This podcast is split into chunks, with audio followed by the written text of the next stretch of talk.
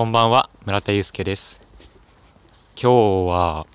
2回続けて配信したいと思います。おそらくですね、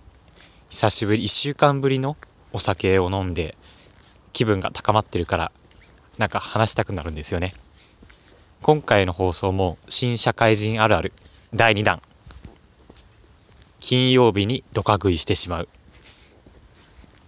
もしかしたらこれは僕だけかもしれませんね。平日というのは結構緊張感があって気分も張り詰めているんですよね。だからご飯もなんご飯もそこまでたくさん食べるっていうわけでもないですしあと結構座学がメインで昼ご飯とかたくさん食べるって眠くなっちゃうんですよね。僕の周りのみ僕の周りもお昼ご飯は簡単にしたりとか。僕自身も主食は食べずにおかずだけっていう生活が続いてます。そうすることで眠気が少し抑えられるんですよね。そのこともあって最近夜ご飯っていうのがすごく楽しみにななりました。一日の食事の中で一番重きを置いてますね。でそんなことでその金曜日ということで次の日休みってなると気分が開放的になってしまってついついドカ食いをしてしまいます、うん、今日もその荒木マスターのぼオフ会に参加して食事がなんだろうセルフでパーティーみたいな感じで置いてあったんですけどまあずっと食べてましたね。たくさんの人とお話ししたんですけれどもうん最後まで食べてましたね。普段はお菓子とかは全然食べないんですけれどもうーんなんかねもう数えられないぐらい夢中で口に運んでましたね、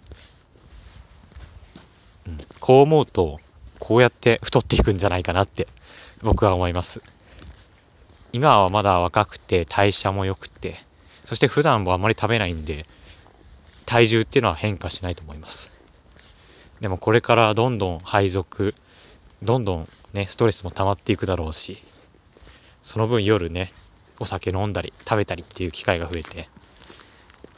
うーんブクブク太っちゃうのかなって思うと嫌ですよね。私僕のお父さんも40ぐらいまでかな本当にほっそりしたスマートなかっこいいイケメンだったんですよ。うん。まあ最近はちょっとカエルにカエルカエルっていうのは失礼だけどちょっと丸々太ってきちゃって。まあそんな